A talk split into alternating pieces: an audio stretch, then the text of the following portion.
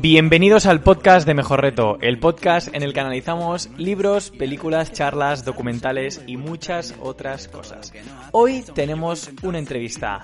Hoy en la otra cara del éxito entrevistamos a Joan Blanc, un coach financiero certificado por la FPA y con más de 7 años de experiencia ayudando a personas a coger buenos hábitos financieros para así poder tomar buenas decisiones. En esta entrevista Joan nos cuenta por qué nos cuesta tanto hablar de dinero? ¿Por qué es importante tener objetivos a la hora de trabajar nuestras finanzas personales? ¿Cuáles son los primeros pasos para empezar a ahorrar? ¿Y cómo saber si necesitas un coach financiero y cuál es la mejor forma de escogerlo? Antes de seguir, pero quiero hablaros del patrocinador de este podcast, Yoga One Aragola y Champla, tu centro de yoga en el centro de Barcelona, al que puedes acceder a una clase gratuita solamente por ser oyente del podcast de Mejor Reto. Su directora Carol, a la que también he entrevistado, te recibirá con los brazos abiertos. Eso sí, una vez se haya acabado este confinamiento. Lo único que tienes que hacer para conseguir tu invitación es descargártela en el enlace que encontrarás en la descripción de la plataforma en la que estés escuchando o viendo esto. Spotify, iTunes o iVoox. Como os decía, hoy está con nosotros Joan Blanc, a quien conocí en una pista de baloncesto, él como jugador y yo como árbitro. Al cabo del tiempo volvimos a coincidir, pero esta vez vestidos de calle y en una terraza tomando un café. Desde entonces se ha convertido en mi coach financiero y podría decir que en una de las personas en las que más confío. Seas nuevo en esto o tengas algo de experiencia en estos casi 60 minutos de entrevista, Joan comparte con nosotros las que son las claves para mejorar nuestra relación con el dinero y nuestras finanzas en general. En un momento de crisis como el que estamos viviendo, en el que el 70% del dinero en España se encuentra o bien en cuentas corrientes o invertido en bolsa, es decir, dinero no asesorado, la figura de los coach financieros es cada vez más relevante para ir en la dirección correcta y tomar decisiones acertadas familiar, cercano, transparente y de mucha confianza. Joan tiene todas las habilidades que caracterizan a un buen coach del dinero. Si quieres conocerlo, pasemos a escuchar la otra cara del éxito con Joan Blanc. Cuando Valentina me despierta con un zoom o ayudar a mi hermano que está empezando a escribir y por saber lo que quiero. Eh, ¿Qué tal, Joan? ¿Cómo estás? Muy bien, aquí gestionando más que nunca las emociones de la gente y la parte esta que tanto complicado es de, de virus. ¿Cómo, ¿Cómo llevas el confinamiento? ¿Qué tal las cosas en casa? Pues bien, la verdad, mira, en nuestro caso estamos distraídos porque tenemos un pequeño de año y medio, o sea que compaginando trabajo más que nunca con el pequeño y intentando disfrutarlo también lo máximo posible. Pero bueno, esperando ya llegar a la recta final de esta, de esta fase, la verdad. ¿Cómo, ¿Cómo es tu día a día ahora? ¿Ha cambiado, ¿Ha cambiado mucho con el confinamiento? Pues la verdad es que sí, porque claro, mi forma de, de funcionar es uh, estar muy al lado de las personas, uh, contacto social continuo, ¿no? En este sentido. Y sí que de un día para otro estar cerrado a casa tantos días y, y, trabajar incluso más que nunca, ¿no? Porque realmente todos nos hemos reinventado. Yo creo que en este caso hay una parte muy positiva. Pues creo que lo llevamos bien, pero con ganas de, para mí, esto ha venido para quedarse, pero será una parte complementaria y nunca sustitutiva a la parte, a la parte personal, ¿no?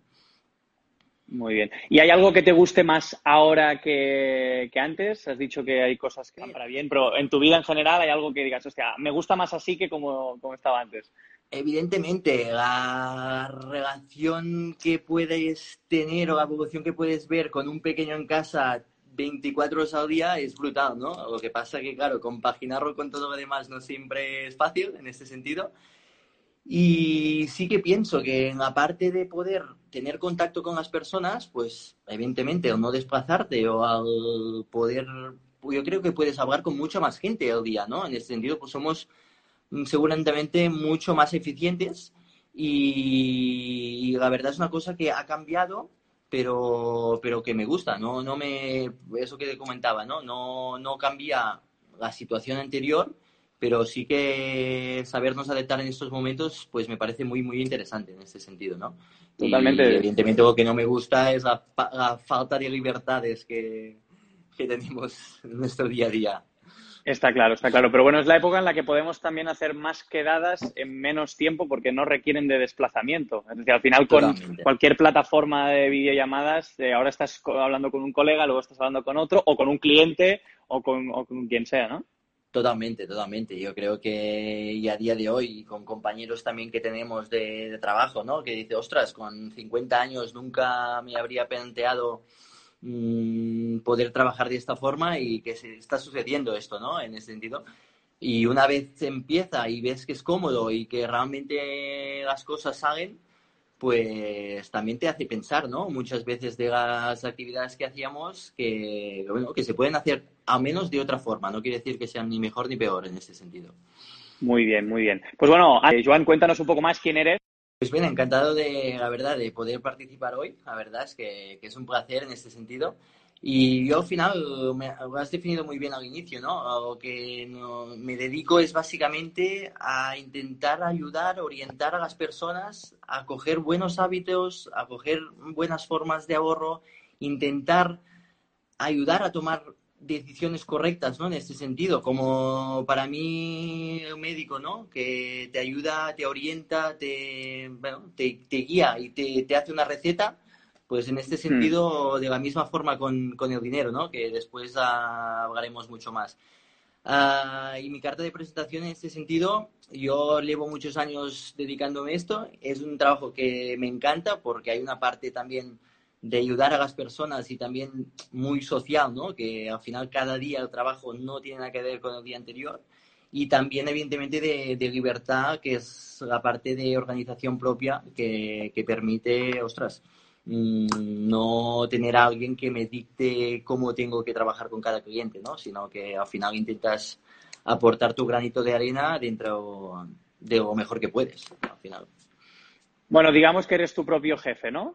Para que también totalmente, entendamos. Totalmente. Al final yo creo cada vez más y soy muy fan de, bueno, de la gente que se atreve con su propio proyecto, que, bueno, que es que, que al final todos trabajamos pero la gestión está, yo para mí no pienso en horas, ¿no? En este sentido. Ya. Y es otra, otro concepto que todo el mundo le da miedo, pero una vez se prueba y la gente tiene éxito, pues, pues bueno, es, animo mucho a la gente a animarse, la verdad. Bien. Bueno, empecemos hablando un poco pues, bueno, del tema principal, ¿no? Que nos aquí, que es el tema del, dinero. Y es un tema que podríamos decir que a la sociedad hoy en día nos cuesta hablar de dinero, ¿no? No sé si es por desinterés, por desconocimiento, ignorancia.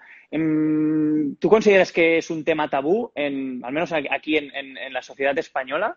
Eh, ¿qué, piensas al respecto y, por qué? A ver, yo creo que es un tema que hay, hay mucho, mucho distanciamiento social, ¿no? Justamente que ahora estamos tan, tan de moda esta palabra realmente, más que tabú, es un tema que nunca, no es común ir a una cena, a un restaurante, hablar de mi sueldo, de cómo ahorro, de cómo hago, de compartir esta, esta parte de, experiencia, ¿no?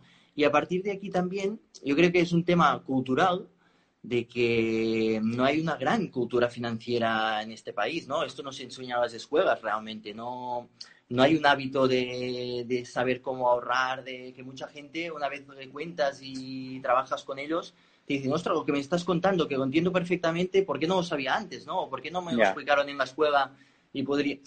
Y en este sentido, sí que es verdad que tampoco ayuda porque la parte más grande que utilizamos para gestionar el dinero muchas veces es vista más como un enemigo que no como alguien que te quiere ayudar, ¿no? En este sentido, que sería una forma de hacer mucho más cercana una parte que, si tú me preguntas si es un tema tabú, seguramente sí, pero a vez es un tema muy importante de la gente, ¿no? Y esta importancia no se refleja en los actos posteriores que la gente realiza con, su propio dinero.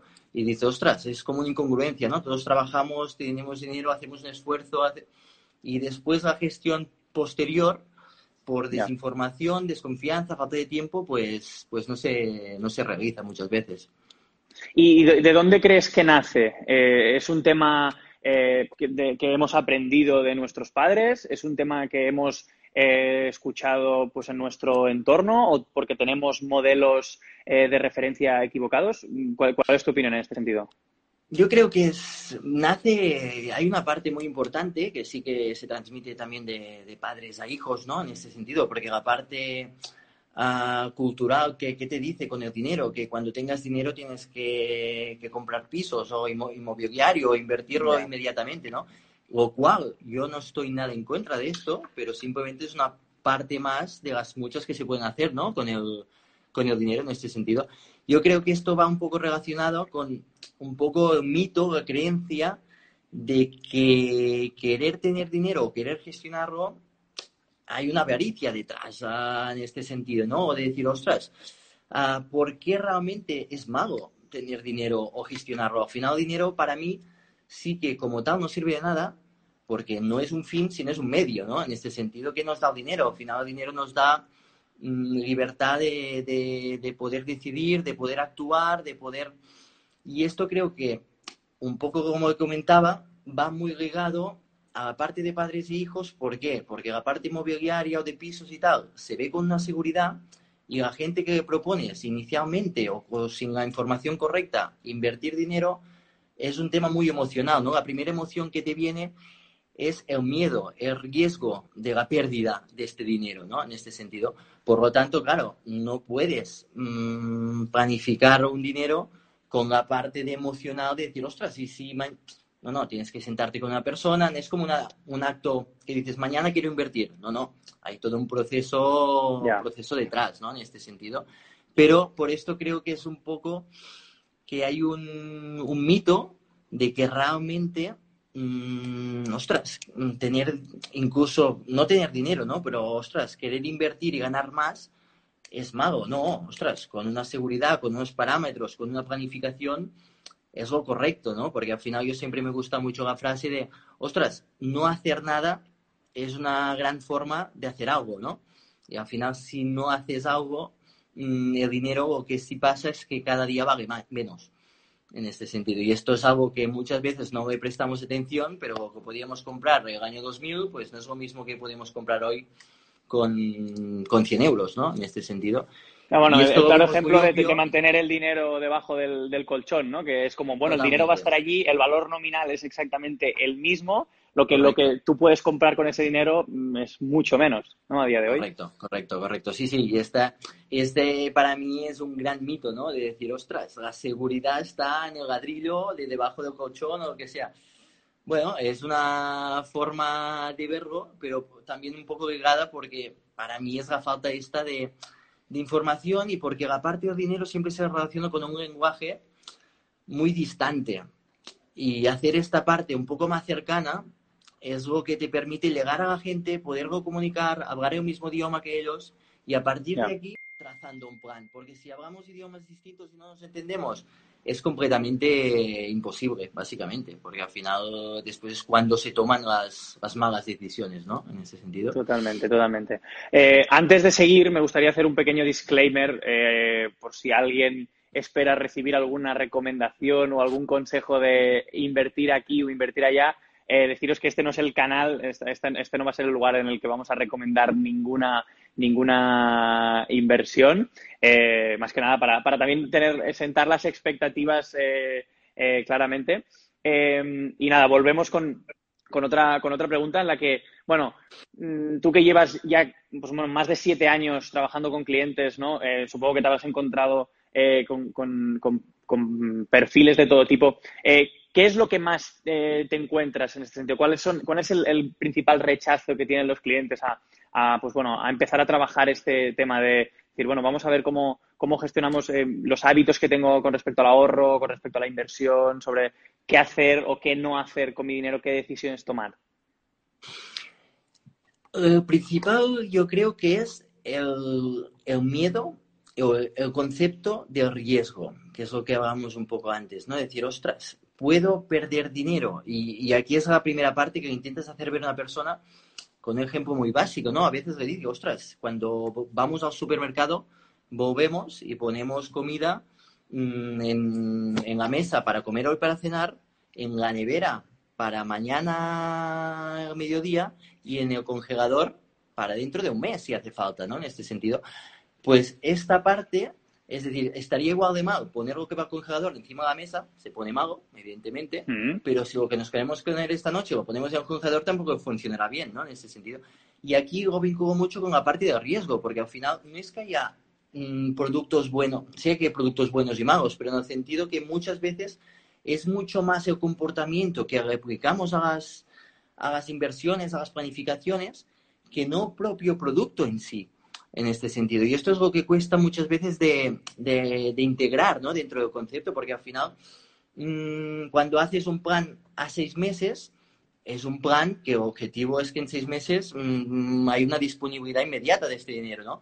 Claro. Pero en un plan que después entraremos un poco más, como la crisis que ha habido ahora recientemente o que estamos en ella, a 10 años no hay ningún problema en lo que pase el año 1, ¿no? En este sentido. Lo que pasa que también vas viendo muchas veces, lo que me decías tú, ¿no? Ir conociendo a los clientes, la parte buena de tener mucha información del cliente es que vas viendo cómo son los perfiles, ¿no? De que hay gente que quiere saber mucho más, hay gente que es mejor no saberlo, hay gente que... Ya.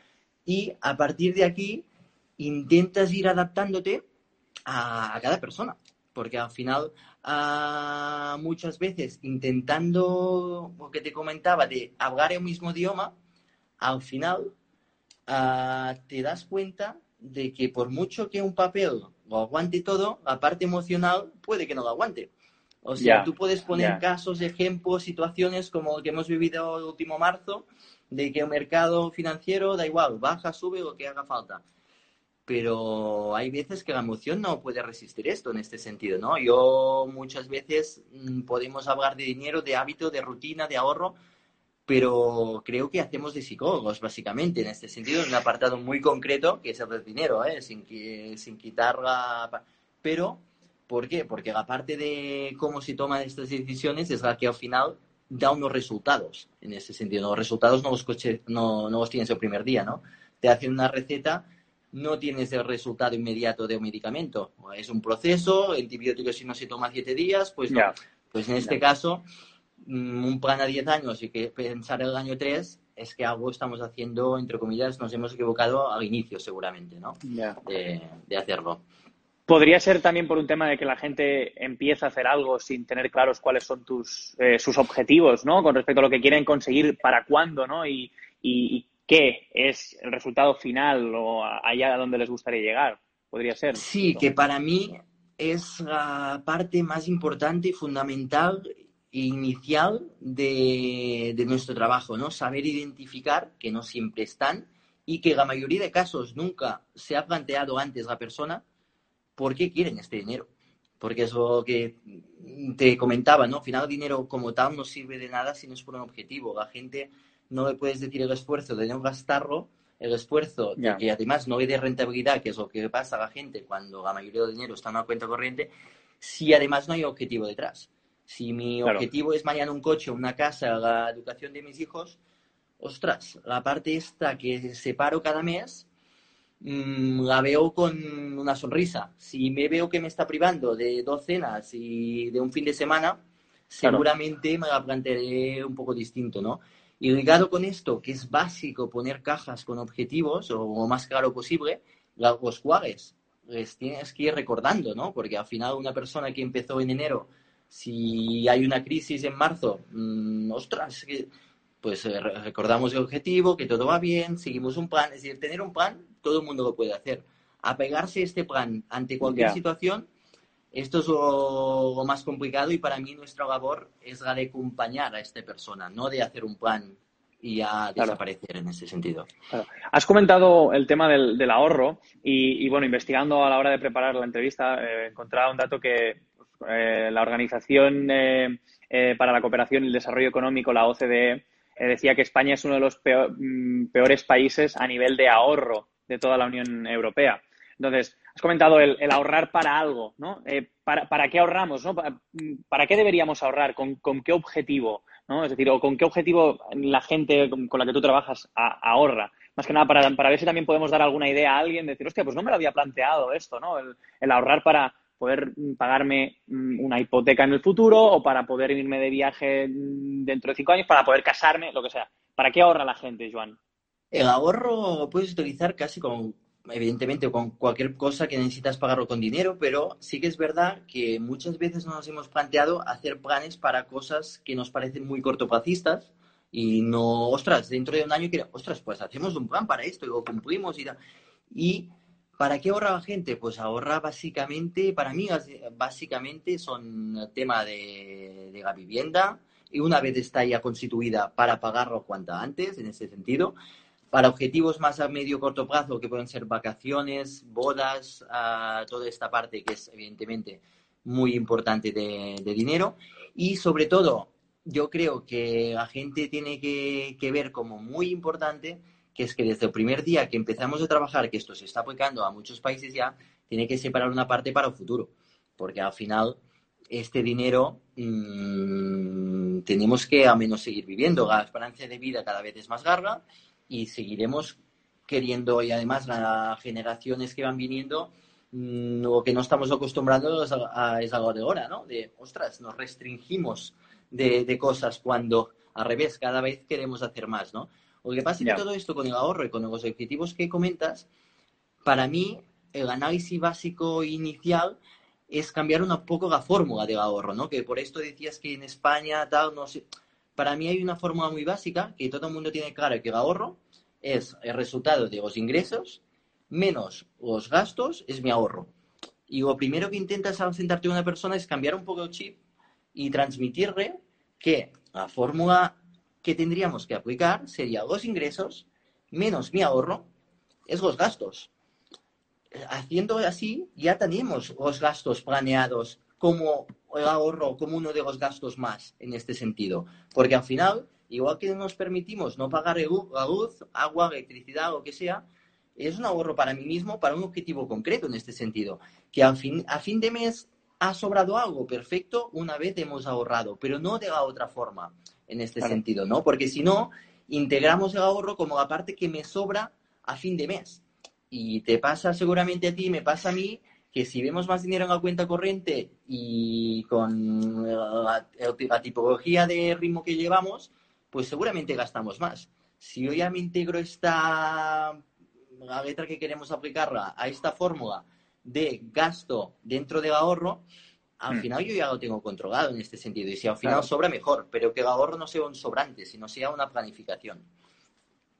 Bueno, al final esto es el, el, ABC y el primer mandamiento de cualquier libro que podamos leer de inteligencia financiera en el que dicen que al primero que te tienes que pagar es a ti. Y eso no significa que cuando entra el sueldo nos lo reventamos, nos vamos de cena y luego de fiesta, sino no, no guardas, pues, pues bueno, ahora, ahora veremos un poco también para ti cuál es el mejor porcentaje, ¿no? También depende de los objetivos que tengas y del, del, del, cash flow que te entre cada mes, ¿no? Pero dicen que alrededor de un 10% como mínimo sería lo que tendrías que, ahorrar tú. ¿Qué, más cosas podemos hacer para fomentar este hábito del, ahorro, eh, Joan?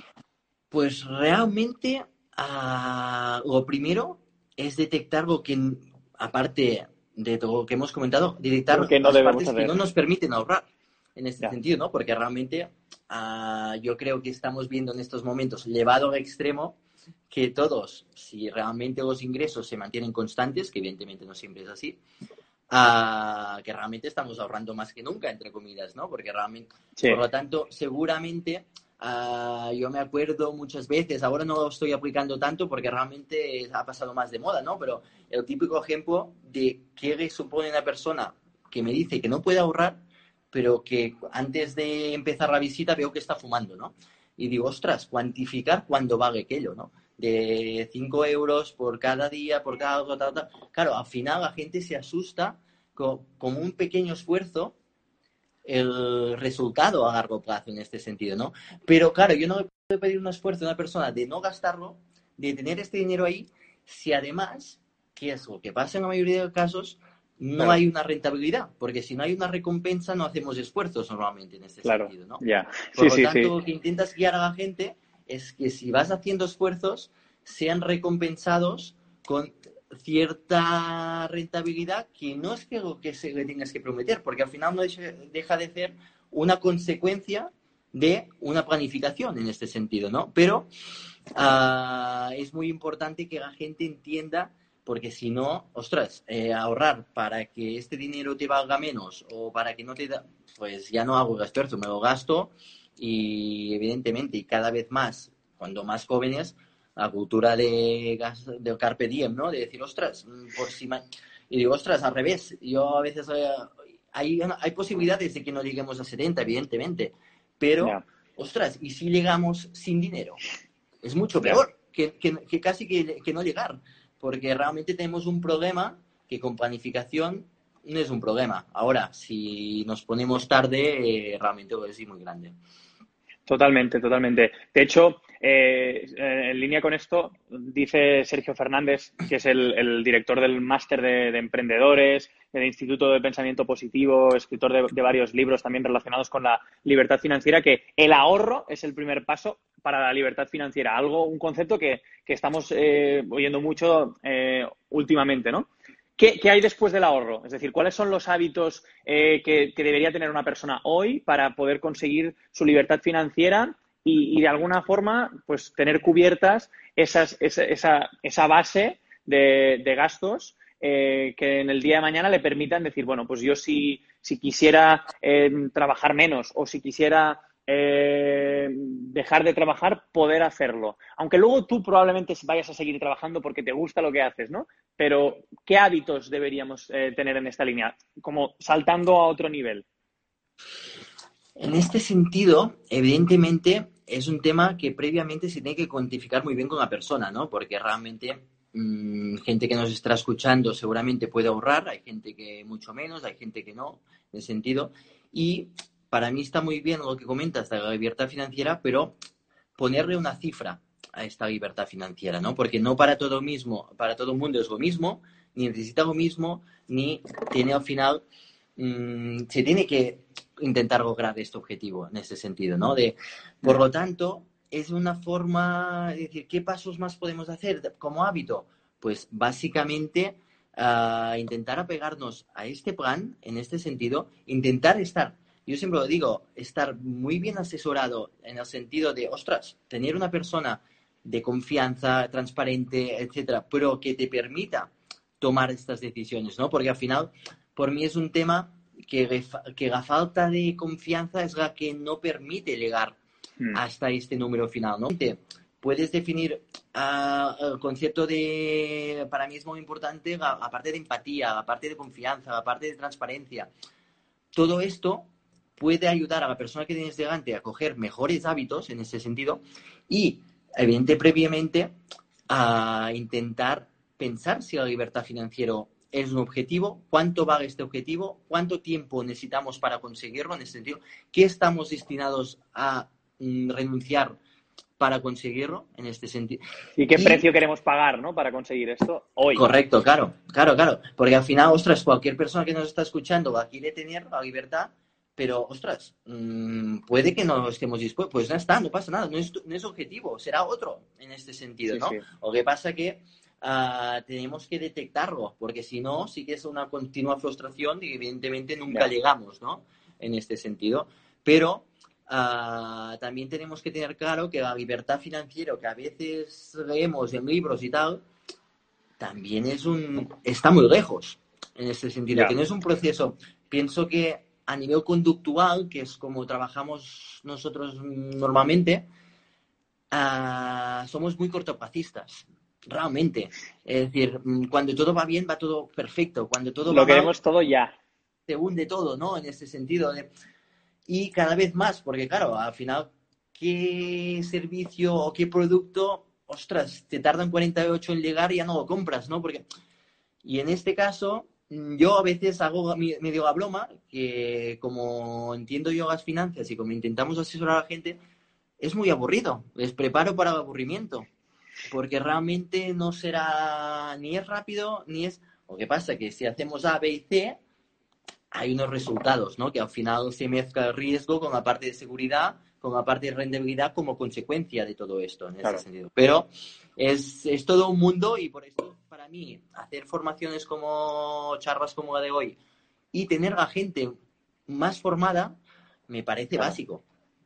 En ese sentido. Muy bien, muy bien. Muy bien, bueno, Joan, tú trabajas como, podríamos decirlo, para, definirlo de alguna manera que lo pueda entender todo el mundo, como, como coach eh, de finanzas, como coach eh, financiero, y supongo que habrá alguien de, los, de las personas que, que, tenemos hoy aquí que se estará preguntando, ¿no? Es decir, bueno, ¿y qué hay de esto para mí? ¿En qué me puede ayudar a, mí, pues una persona, ya no Joan, sino una persona eh, que se dedica a esto? Por, y, por, ¿Y por qué crees tú que es necesario? A mí, cuando que esta pregunta me, la he planteado veces o me la han planteado veces, yo pienso siempre que nadie se plantearía no tener un médico.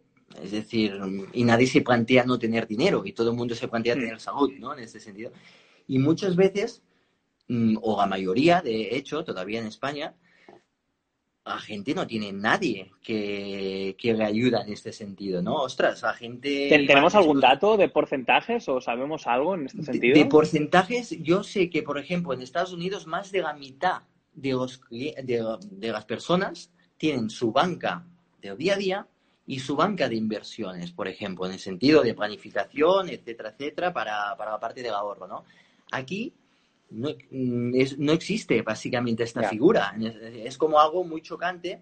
¿Por qué? Porque que te contaba antes, es un sector que muchas veces se ve un poco como enemigo y digo, ostras, para mí, ¿en qué momento o quién lo, tengo, quién, lo tiene que tener? Pues todo el mundo necesita, necesita un médico, porque todo el mundo tiene dinero en este sentido, ¿no?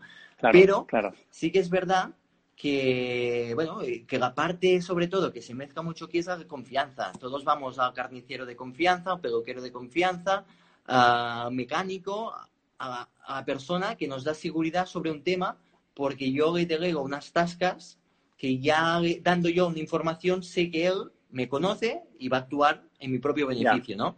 Con la parte del dinero y ganado a pulso, esto no pasa esto no es recurrente realmente, que la gente tenga confianza con el dinero, sepa a quién recurrir.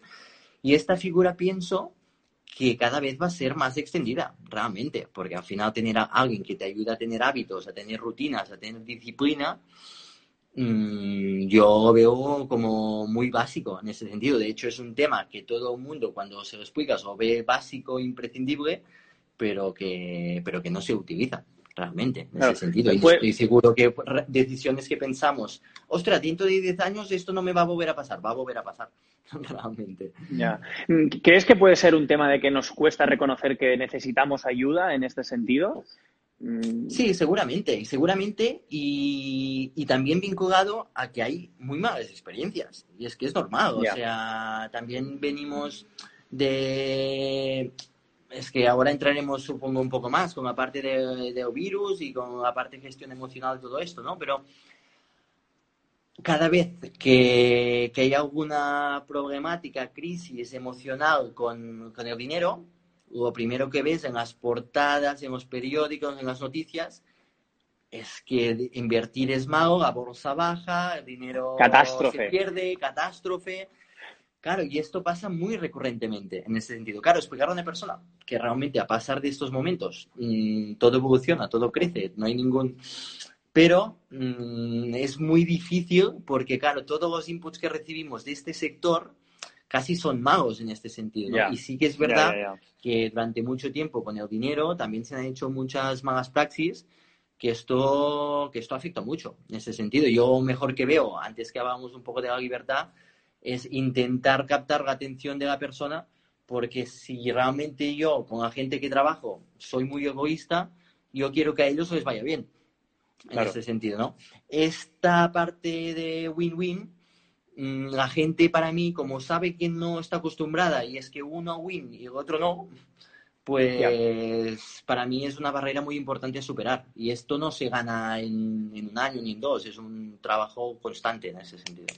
Bueno, se trata de que tus objetivos y los de tu cliente estén súper alineados, así como los incentivos también. Es decir, al final, que tú, que tú ganes con respecto a lo que los demás ganen es la clave para que el sistema se mantenga y, funcione, ¿no? Yo la verdad es que no, no, entendería mm, que funcionase de otra forma, al menos con la experiencia que yo tengo, ¿no? Eh, correcto, correcto. Lo que pasa que, claro, si eh, para darte algún dato más, el 70% del dinero en España está o en cuentas corrientes o invertido en bolsa, Esto es dinero Ya. no asesorado, para decir algo, ¿no? Si Ya. el mismo gráfico lo cogemos en otro país, de otro color, de otro, es radicalmente distinto y no y sí que hay una parte cultural, pero realmente hay una parte muy grande de asesoramiento de estas personas. Es decir, no puede ser que a todas las personas con las que yo trato quieran hacer un tipo de, de trabajo y el 99% de...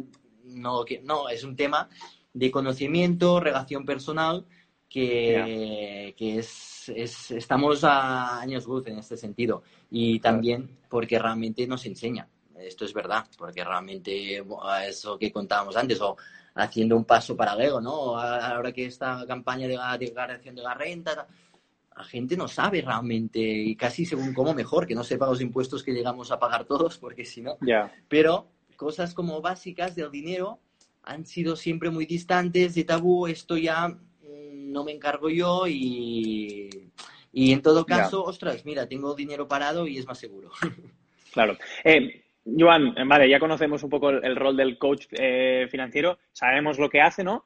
Eh, pero ahora eh, puede ser que haya al- alguien que se esté preguntando, vale, ¿cómo sé si yo necesito eh, una persona eh, como podrías, por, ejemplo, ser tú? ¿Y en, en qué momento de nuestra vida nos puede ser útil? Es decir, ¿cuándo es el momento?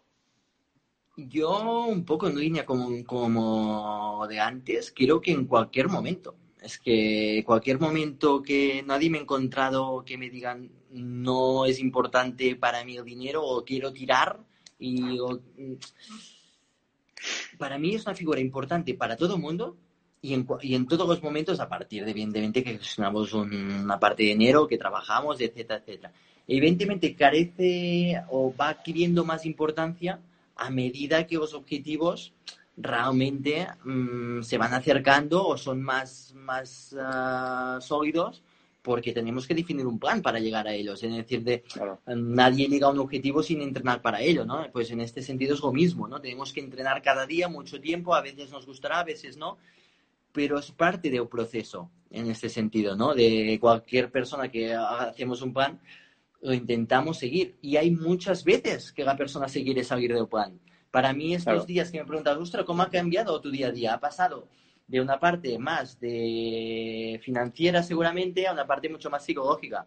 Porque claro, mm, todo el mundo necesita esta parte, porque las emociones son mucho más fuertes que la parte racional. Es decir, aquí sí que hay estudios incluso que, ostras, ganar 150 euros es equivalente a perder 250.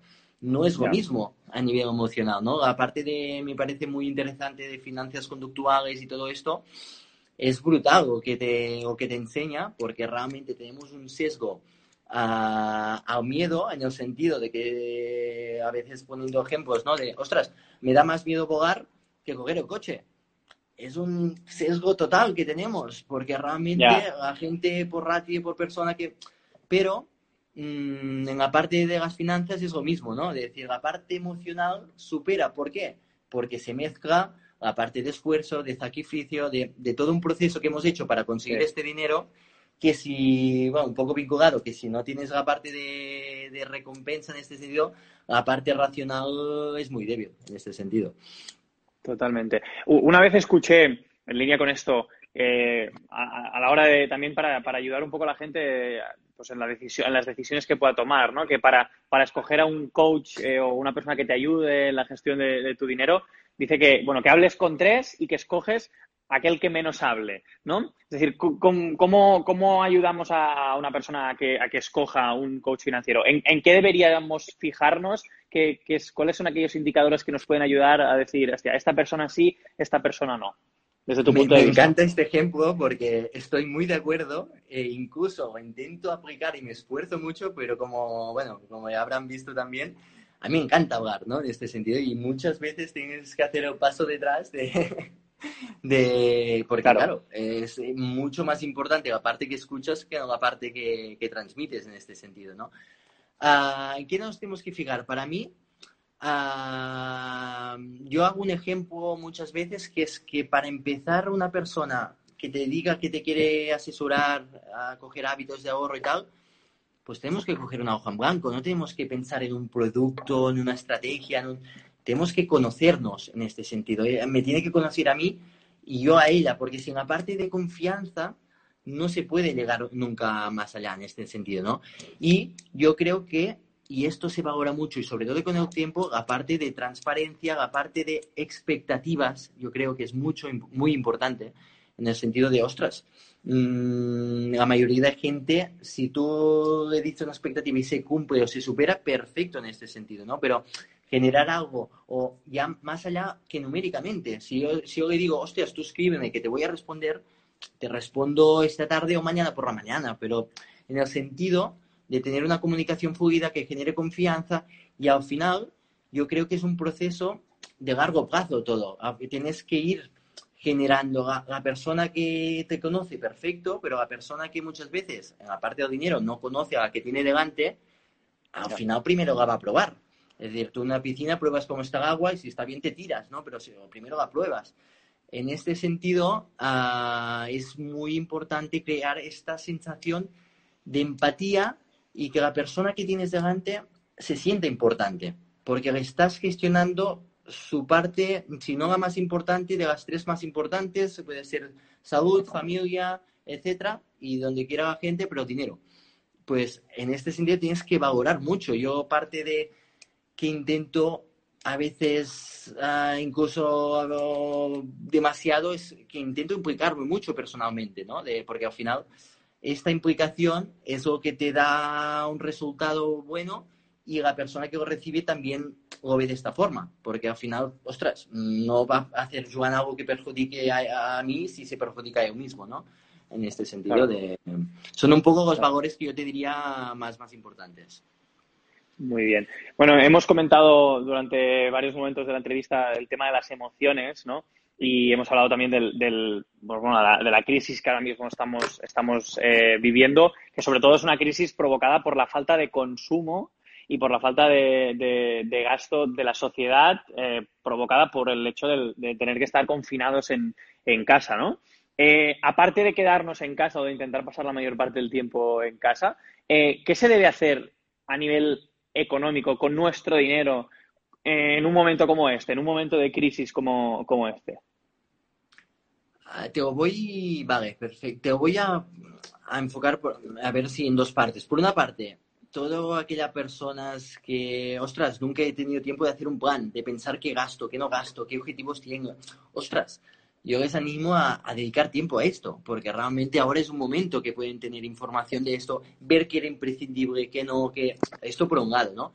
Y por otro, más enfocado a la persona que ya tiene esta parte hecha, que es, yo siempre lo digo, hay el perfil ahorrador, que ya tiene la conciencia y la que la tienes que crear esta conciencia, ¿no? Pues yo creo que son momentos para mmm, intentar continuar con el plan previsto y al revés, seguramente estamos invadidos de información, estamos mmm, saturados de, ostras, de impulsos que te animan a hacer lo contrario al final, ¿no? Y seguramente con datos y estudios que, que habrás leído de, ostras, este mes de marzo, este mes de abril, está saliendo dinero de todos los fondos, ¿no? De, de inversión, de ahorradores, de tal. Ostras, yo siempre lo pienso, es un juego de suma cero si alguien está vendiendo, alguien está comprando, alguien ve miedo, alguien ve una oportunidad, ¿no? En este sentido. Claro. Pues, uh, evidentemente, esta oportunidad se tiene que enfocar que no es a corto plazo, porque lo mismo, una oportunidad, no, aquí no estamos intentando adivinar, que es un otro factor muy, muy común, ¿no? De este sector. Y, ostras, ¿qué va a pasar? O, es que te lo pregunta todo el mundo, te animan casi, a veces te Yeah. A, a, a, tirarte a la piscina, ¿no? Decir, ostras, pero ¿qué va a pasar? ¿Tú qué crees? Pero puede... Y tienes que muchas veces darte un par de segundos para no nunca contestar esto en este sentido, ¿no? Antes Yeah. que decías, ¿con qué asesor quedarte? El que nunca te diga qué va a pasar mañana, nunca te va a adivinar. Claro. Te puede adivinar acercar que pasará 10 años, pero nunca mañana, ¿no? En este sentido de... Y esto es lo que, que intentas en estos momentos de tanta incertidumbre, hay dos Hmm. opciones, o seguir el plan o incluso poder añadirse, porque al final lo vemos como una oportunidad de algo a largo plazo por algo que realmente, a veces se lo digo a la gente, ves un cartel de rebajas y te metes directo a la tienda, porque realmente sabes que el mismo producto está más barato. En este sentido, con el dinero, ves un cartel rojo en un menos 30 y la gente se tira a vender no comprar. Ya, ya. No tiene ninguna ni lógica, ni coherencia, ni... Pero, y esto, ahora digo, ostras, es que es muy obvio, ¿no? Porque a veces uh, con la gente enseña, hostia, 2007, la crisis, 2009, ah, han pasado 10 años, ostras, vale, era muy obvio que todo recuperaría. Estamos en un momento muy parecido. Evidentemente que nunca sabemos lo que va a durar las cosas, ¿no? Pero es que pasarán años y habrá otra crisis. Y va a pasar exactamente lo mismo, porque la parte emocional volverá a ponerse por encima de la parte racional, sabremos que va a recuperar, pero no sabremos cuándo. Y esta capacidad de ser adivinos, para mí también es lo que hace mucho daño, ¿no? En este sentido, porque al final nos pensamos, cada día creo que he visto proyecciones de qué va a pasar de aquí fin de año y de aquí cinco años. Y es que nadie lo sabe, realmente. el que te sepa, yo para mí, que el que te diga, el que sabe, es el que sí que seguro tienes que descartar. Muy bien. Bueno, has comentado que ha habido muchos retiros de los fondos de inversión. Eh, creo que había un dato de, estamos hablando de unos 5.500 millones de, euros retirados de fondos de, inversión. Em, provocados por, por, las emociones que vivimos y que sentimos en un momento determinado. Supongo que hay mucha desinformación, mucho desconocimiento. Eh, ¿Cómo nos afectan en este sentido las, las, emociones? Es decir, ¿qué papel juega la psicología aquí y, cómo, cómo, se trabaja esto desde, tu punto de vista? Nos afectan infinito. De hecho, incluso yo veo que hay todas las tipologías o hay tres o cuatro tipologías de personas, ¿no? Pero incluso yo veo que las personas que has trabajado, que te has reunido, que hace años que no, les afectan estas emociones, en el ¿cómo no le va a afectar a una persona que puede que se haya reunido 5, 10, 15 minutos con una persona que ve que su dinero va bajando y que ese dinero lo puede necesitar en cualquier momento? Claro, en este sentido, la parte emocional es brutal, es que te, te, te, te desmonta por mucho que te digan que va a recuperar. Si tú no tienes un plan bien hecho, es imposible, porque realmente si piensas que tienes que vender antes de que valga menos mañana, en este sentido, ¿no? Y esto es curioso también porque, al igual que mes de marzo son los datos que comentabas que han sido brutales, como en cada crisis, es que curiosamente los años o los meses de mayor entrada de dinero también son los últimos del año pasado, noviembre, diciembre, enero de este año, cuando llevaba 30 meses todo subiendo o a buen ritmo, para decir algo, ¿no? Con sus vaivenes. Claro. Claro. Ah, ¿Qué pasa? Cuando tú ves que tu vecino, tu padre, tu amigo, tu tal, todo el mundo le va bien, todo el mundo se sube. Esta, Muchas veces nos subimos sin saber realmente mm, cómo trabajamos. Y sí que es verdad que yo siempre diferencio mucho que nuestro sector o nuestra forma de trabajar, ahí se puede vender lo que quieras y se puede asesorar. ¿no? En este sentido. Y aparte de asesorar a una persona, te puede tomar decisiones erróneas, pero es muy difícil porque hay un vínculo emocional. Claro, yo si te cuento esto y te digo, no, es que yo trabajo con 3.000 personas, me dirás, es imposible, porque realmente no llego a conocer 3.000 personas, qué objetivos tiene, cómo se llama su pedro y dónde se van de vacaciones, ¿no? Pero si el vínculo es reducido, puedes llegar mucho más allá que solamente por la parte esta emocional, a veces yo creo que incluso un poco a, contrapecho, pero te hacen caso. te hacen un acto, de fe, ¿no?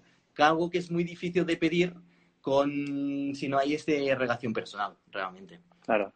Claro que es este acto de fe muchas veces el que hace que todo funcione o que el plan mm. funcione por la parte emocional de la que digo, ostras, ojalá pudiera la gente cerrar los ojos cinco años a veces, porque la gente tomaría muchas mejores decisiones, fuera bueno o malo el producto, la inversión, el ahorro, lo que sea, pero ¿por qué funciona tan bien el piso? Porque el piso lo ves, lo tienes delante, sabes que dentro de cinco años estará ahí y te da, entre comillas, ¿no? Y puede además ser una buena inversión, perfecto, pero por mucho que ahora como cada crisis los pisos bajan, tú pensarás que el piso lo tienes. En el sentido, algo tan intangible como el dinero realmente cuesta mucho más tener esta capacidad de decir, vale, no pasa nada, tengo lo mismo, estoy comprando algo que seguramente es más barato. Ah, y esto realmente, um, sin una persona que te guíe, ostras, si te vas a la farmacia y hay 20 productos, escogerás el que te, el color más bonito. Pero yo en este sentido no sabes si es el que más te conviene, ¿no? pues realmente esto es un poco el valor añadido que verás al tener una, bueno, alguien cercano en ese sentido. Totalmente. Antes de, enfocar un poco la recta final en las últimas preguntas, eh, me gustaría, pues bueno, a todos aquellos que nos estáis escuchando, eh, nos estáis viendo, deciros que si tenéis eh, alguna pregunta que, queréis, pues, bueno, hacerle a Joan, pues bueno, que, la pongáis, que la pongáis ahora para que podamos dedicarle un par o tres de minutitos a, aquellas, aquellas cosas que queráis, eh, que queráis saber. Eh, si no, en cualquier caso, al, pues bueno, mm, me, podéis contactar a mí en privado o, a él eh, para, para, luego poder hablar cualquier, cualquier otro tema. encaramos con las últimas preguntas. Joan, ¿crees que este momento con la crisis del coronavirus ha sido el momento más duro que, has vivido en, en, tu, en tu profesión? Eh, hasta ahora? Mm, no, yo no lo definiría como duro, sino como seguramente por el cúmulo, no solo por la parte financiera, de factores de lo más intenso, ¿no? Porque se ha unido el hecho de, hay gente que sí que puedes trabajar a distancia, pero hay gente mayor que, es mucho más difícil, lo que transmites en, en persona ah, no es lo mismo, ¿no? Con una llamada o con lo que sea, ¿no? Y más duro, más que nada, porque seguramente si esto me hubiera pasado cuando llevara seis meses dedicándome a esto, sería muy distinto a esto cuando ya has vivido otras crisis, has vivido un Brexit, has vivido la crisis en China, el petróleo. Sabes que si te dedicas a esto es una parte del proceso. Es una parte que va a pasar cada tres o cada ocho o cada diez años, pero va a pasar en este sentido. Esto es lo que tienes que tener muy, muy claro, ¿no? En este sentido. ¿Es, ¿Puede ser mucho más duro? Hombre, es un, poco más duro si además hay un tema de salud, que realmente este es el más importante. Yo siempre lo decía estos días, el tema de salud es prioritario, los mm. médicos tienen que hacer todo su parte y es la principal. Yo me tengo que ocupar por la parte, no tengo que adivinar qué va a pasar con la vacuna o con las infecciones. Tengo que ocuparme de que la gente toma buenas decisiones porque además de la salud, si después no hay dinero, pues aún es peor, ¿no? En ese sentido. Ah, pero yo creo que ya te vas acostumbrando a que estos momentos se tienen que ir gestionando, porque realmente querer que, toda, que todo vaya bien y tal es muy bonito y muy fácil este trabajo. Pero en estos momentos se demuestra como cuando realmente, y ves como realmente todo lo que has contado a la gente bueno, la parte más real, ¿no? No sé cómo decirlo, de las emociones en este sentido. Vale, y, un poco eh, como contrapartida, ¿cuál es el momento más bonito que te ha regalado esta, esta profesión? O, algo, cuéntanos alguna anécdota divertida que, hayas vivido también. A ver, como más bonito en general, yo te diría que es un concepto, aunque quede un poco abstracto, de, que ayudas a, a gente, ¿no? De decir, de, ves que pequeños esfuerzos dan un resultado, gente que ha podido conseguir sus objetivos a lo largo de los años, gente que no sabía cómo ponerse, hablamos mucho de la parte de ahorro, pero la gente también tiene totalmente desconocimiento en la parte de inversión, hay de financiación, de cómo, ostras, y si nunca quiero comprar algo, ¿cómo empiezo? ¿Cómo hago? ¿Qué? Pues ayudarlos en todo un proceso integral de la persona a lo largo de... Ostras, ves que la gente va acercándose a los objetivos, para mí es es muy bonito, ¿no? En este sentido. Y la parte más, más de anécdota y tal, ostras, yo lo veo con mis compañeros o amigos más cercanos, que evidentemente colaboro con algunos de ellos. Y, ostras, que aparte de que podemos hacer bromas y tal en este sentido, joder, también es muy bonito tener la parte de poderlos ayudar en este sentido, con la parte del dinero, etcétera, etcétera, no sé, cómo para mí tiene un rol muy, muy colaborativo en este sentido de, ostras, una parte tan importante que la gente seguramente no lo tendría, pues, ostras, mm, te, da, te da una satisfacción personal, la verdad, muy, muy grande. Y en estos momentos aún más, eh, aunque sea difícil.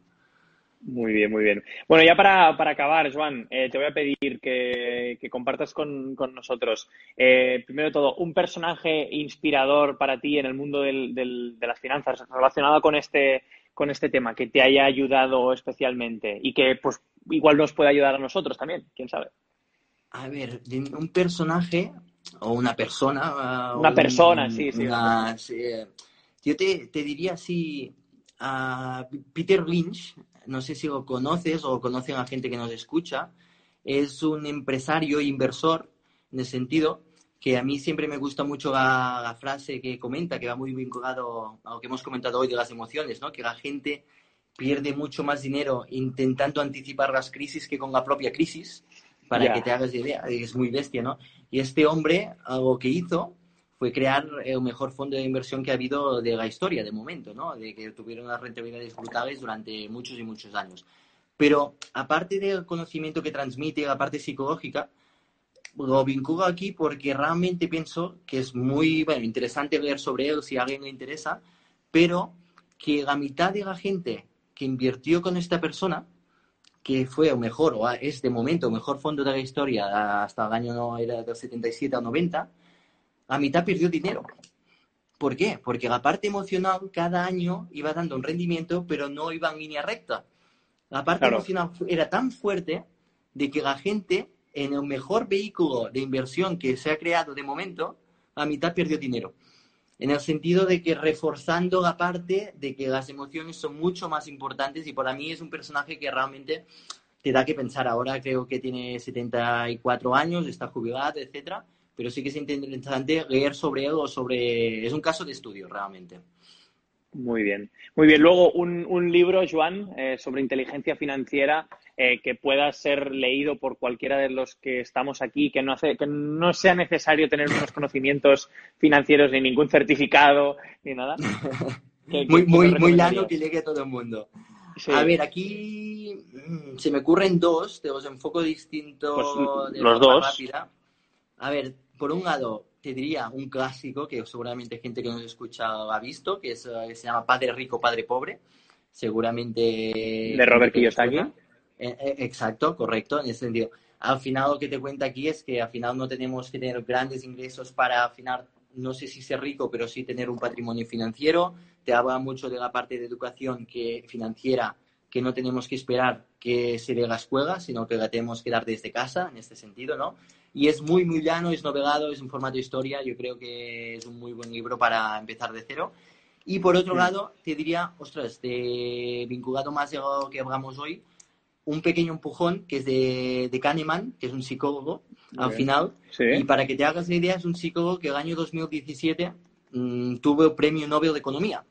Y dices, ostras, mm, algo se vincula como lo que hemos hablado hoy, ¿no? De la parte Efectivamente. Etcétera y simplemente te habla mucho de cómo tomar decisiones sobre salud, dinero, felicidad, intentar vincular todas estas tres cosas, porque al final una sin la otra tampoco, tampoco funcionan, la verdad. Muy bien. Bueno, nos queda, nos queda un minuto, Joan, eh, para despedirnos y para que nos digas también una película que nos recomendarías eh, con la que podamos aprender algo a nivel de finanzas también. Una película, aunque no sé si cumple con el requisito de aprender, que seguro que sí, pero te diría, mira, Inside Job, de, que es un documental premiado con Oscar y tal, que quien no lo haya visto recomiendo, que te cuenta cómo se gestó toda la crisis de 2008, ¿eh? en el sentido de que la gente que lo vea que no se asuste, de que realmente ah, te, te, dice, hostia, te asusta casi, de decir, hostia, ¿cómo se podía trabar todo esto? Pero para mí también te da mucha información, mucho conocimiento de, cómo todo esto, este sector funciona por dentro, los grandes bancos, JP Morgan, Morgan Stanley, etcétera, de americanos, y fue premiado, creo, en 2010 con un Oscar a Mejor Documental y creo que vale la pena echarlo una ojeada. Muy bien, muy bien. Pues bueno, eh, lo apuntaremos todo. Para, para, los que no lo sepáis, esta entrevista luego la vamos a, la vamos a guardar, la vamos a publicar en formato podcast también. Eh, para que quede para la, para la posteridad y para que aquellos que no la han podido ver también la puedan, la puedan ver. El live va a estar durante 24 horas por si en el canal, por si alguno eh, quisiera volver a, mm, a, verlo y como os he dicho, pues cualquier eh, pregunta o cualquier duda que queráis hacer, igual más en privado con, con Juan, pues o bien os podéis poner en contacto conmigo o si no también, pues, pues lo podéis agregar en Instagram, en la cuenta pues con la que sea conectado. Y, nada, Joan, eh, darte las gracias por tu tiempo. La verdad es que se me ha pasado la hora volando. Eh, volando, realmente. ¿eh? la verdad es que me, encanta hablar contigo, me encanta hablar de estos temas que también cada vez más me interesan a mí. Y nada, pues decirte esto, que, que encantado y que muchas gracias por estar aquí. Ah, igualmente, ha sido un placer compartirlo. Espero que haya sido realmente de utilidad para la gente que nos esté escuchando. Y como siempre, Paul, es un placer y mucho ánimo con todo este proyecto también. Mucha fuerza. Gracias por haber llegado hasta aquí. Espero que el episodio te haya gustado tanto como a mí grabarlo y prepararlo para ti. La verdad es que Joan es un crack. Si te ha gustado, compártelo con tus familiares, amigos, conocidos, grupos de WhatsApp, con quien sea. Y si crees que ha sido la hostia, puedes acercarte a Apple Podcast y dejarme una reseña con tu valoración. De esta forma me ayudas a que el podcast pueda llegar a más y más gente. Recuerda que el episodio también está en Spotify y en iVoox. Ah, y si quieres ser el primero en recibir entrevistas como esta y otro contenido de valor en tu móvil o en tu bandeja de entrada, tienes dos opciones. Puedes unirte al canal de Telegram buscando por Mejor Reto y dándote, dándole a la opción de unirme al canal o también puedes suscribirte dejando tu mejor correo en la web www.mejorreto.com barra podcast. Repito, www.mejorreto.com barra podcast. A Joan le deseo el mayor de los esfuerzos y a ti gracias por estar aquí y nos escuchamos muy pronto. Hasta la próxima.